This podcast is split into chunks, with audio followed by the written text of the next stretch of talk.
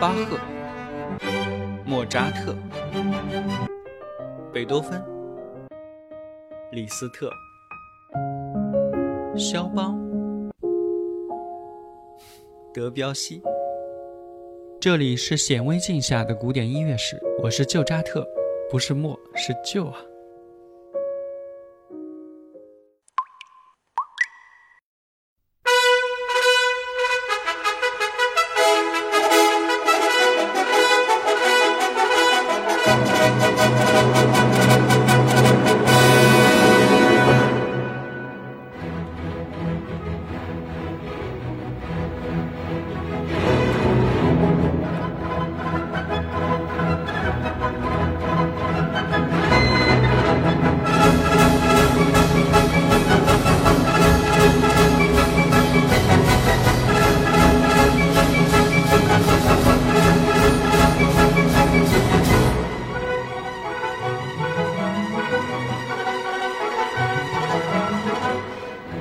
伴随着这首浓郁的阿尔卑斯山牧歌色彩的威廉·退尔序曲，我们开始今天的节目吧。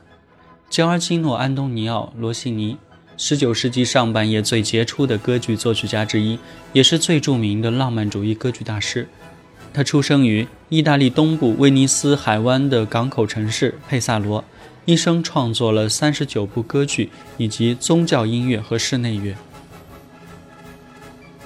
罗西尼亚算是生在了一个音乐世家，他的父亲是城镇小号手，母亲是一名歌唱演员，所以他很小就受到过音乐训练。不过呢，确实也是家境贫困，从小啊，他就要跟着戏班的父母游记于意大利各地的农村，自己还当过肉店和铁匠铺的学徒，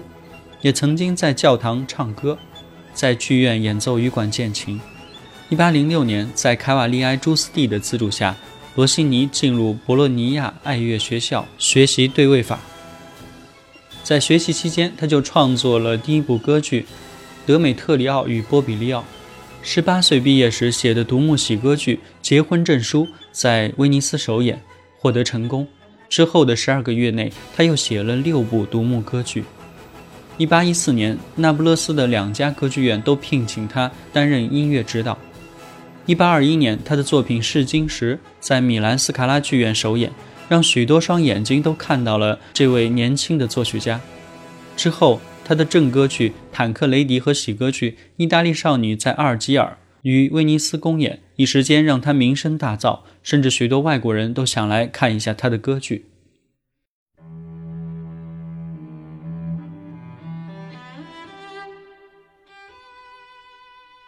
一八一零到一八二九年啊，是他创作的旺盛期。这期间，他创作了一生所有的三十多部歌剧和其他作品。一八二二年，罗西尼受维也纳剧场经理巴尔拜耶之邀来到维也纳，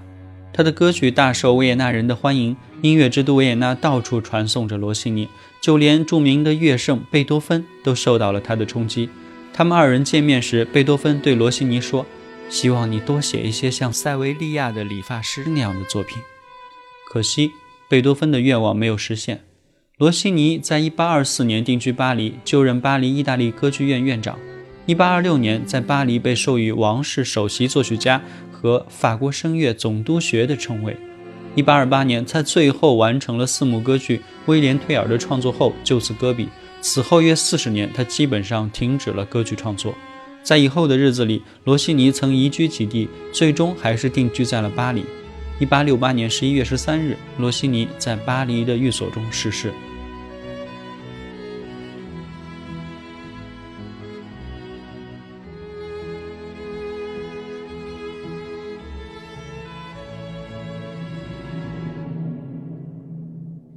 作为一名伟大的歌剧大师啊，罗西尼的歌剧时代刚好是意大利歌剧衰落的时期。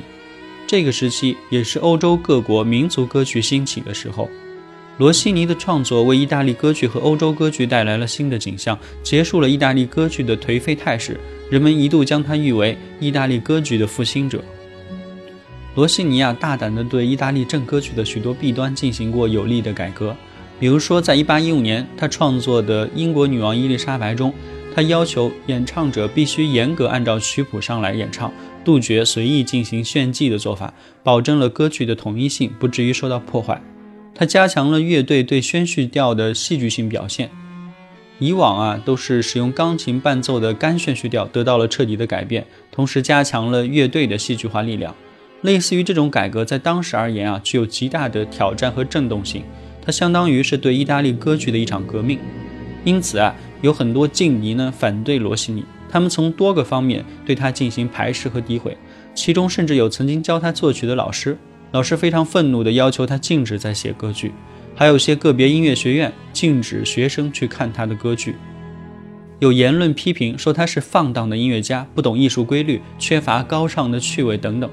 对于这一切啊，罗西尼丝毫不为所动，他以自己坚定的立场继续着歌剧的创作。在正歌剧和喜歌剧的领域里，罗西尼都获得了极大的成功和建树。其中，他在喜歌剧的成就尤为显著。作为意大利浪漫主义歌剧的先锋，罗西尼最具代表意义的两部作品就是正歌剧《威廉·退尔》和喜歌剧《塞维利亚的理发师》。这两部歌剧啊，与其他一些优秀歌剧一起，标志着意大利歌剧步入了一个全新的成熟期。正歌剧《威廉·退尔》是罗西尼在巴黎自由民主思想日益高涨时期受到强烈的感染而创作出的一部作品。这部作品啊，取材于席勒的同名剧，内容主要描写了被占领国的瑞士人民与异国统治者奥国总督和士兵之间的冲突，热情歌颂了不畏强暴、勇于反抗的民族解放斗争精神。剧中所体现出的政治色彩以及激昂的爱国精神啊，令当时的观众极为的。欢迎并且深受鼓舞，他向人民发出了解放祖国的热情号召。因而啊，《威廉·退尔》是一部英雄式的浪漫主义歌剧，也是一部爱国主义大作。罗西尼的喜歌剧啊，大多都会借用正歌剧的表现因素，由此少了很多喜歌剧常常，呃，很难去掉的肤浅以及轻率的表现。他的喜歌剧剧情生动幽默，富有讽刺意味，有非常高的品味和价值。塞维利亚的理发师啊，是他喜歌剧中最有影响的一部。这部歌剧呢，创作非常快捷，据说只用了十三天的时间。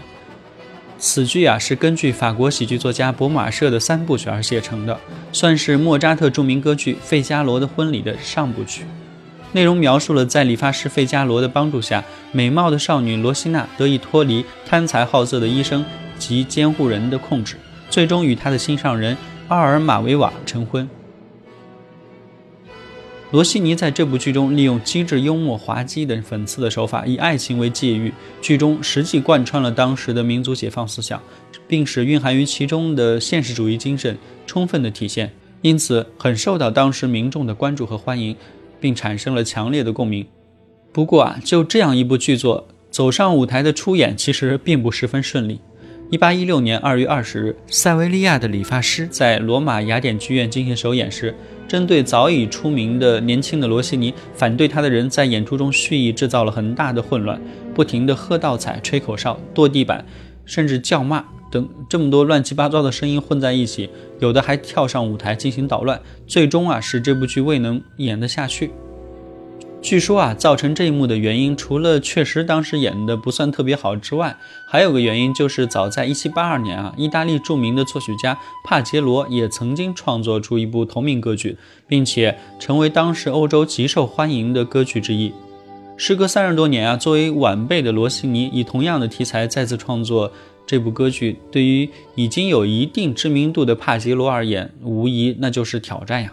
所以帕杰罗甚至感觉到这是对自己的一个不小的威胁，于是呀，他就怂恿社会上的人们发表文章和评论，对罗西尼进行攻击。为此呀，社会舆论大加指责罗西尼胆大妄为，星座必将失败等等等等。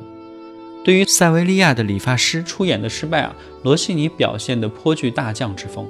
他异常的平静，针对首演的不满之处啊，稍稍做了几处修改，于第二天呢继续公演。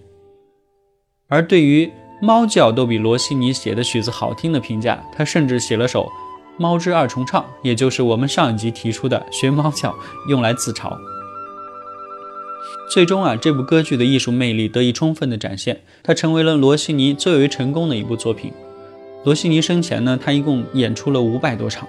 并且成为以后演出场次最多的歌剧之一，也是一直传承到现在的经典歌剧领域的传世佳作。罗西尼之所以在歌剧方面能有如此辉煌的成就啊，主要得益于他对歌剧舞台有着良好的感觉。他早年的演出经历啊，使他深知舞台艺术的奥秘，懂得舞台上会出现什么样的效果。他懂得如何去用音乐表现戏剧，取得音乐在不同情节中的生动表现。这使得他的音乐与情节通常结合得非常的巧妙，而且自然。他熟悉人声的特点，熟悉美声唱法，知道怎么样利用人声去发挥到最好的效果。他了解器乐、人声和情节之间的关系，知道怎么样去达成一部歌剧的完整性。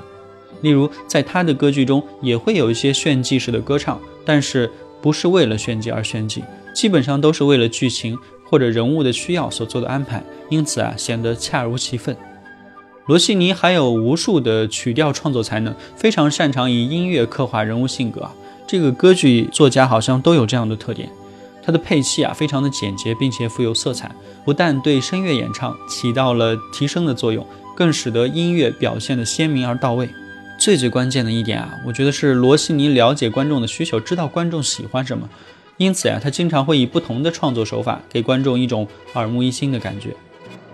值得一提的是啊，罗西尼在担任意大利歌剧院领导期间啊，对后来在歌剧界崛起的像贝利尼、多尼采蒂、梅耶贝尔等等都有过帮助和提携，使他们在以后的歌剧发展中发挥着各自不同的良好作用。由罗西尼所开创的意大利歌剧时代。在经过多尼采蒂、贝里尼，直至威尔第所形成的美声风格啊，使得意大利至今仍然是声乐艺术的圣殿。他们对声乐艺术的贡献，那真的是无人能及的。节目的最后啊，我想破例放一首我个人非常喜欢的罗西尼的弦乐奏鸣曲，啊，不是声乐作品，是器乐作品。这部作品呢，整体听起来非常的丝滑迷人，我觉得非常有莫扎特的味道和风采。你们可以听一听，感受一下。也不负罗西尼、意大利莫扎特的称号啊！希望你们喜欢，欢迎订阅留言，我们下期再会。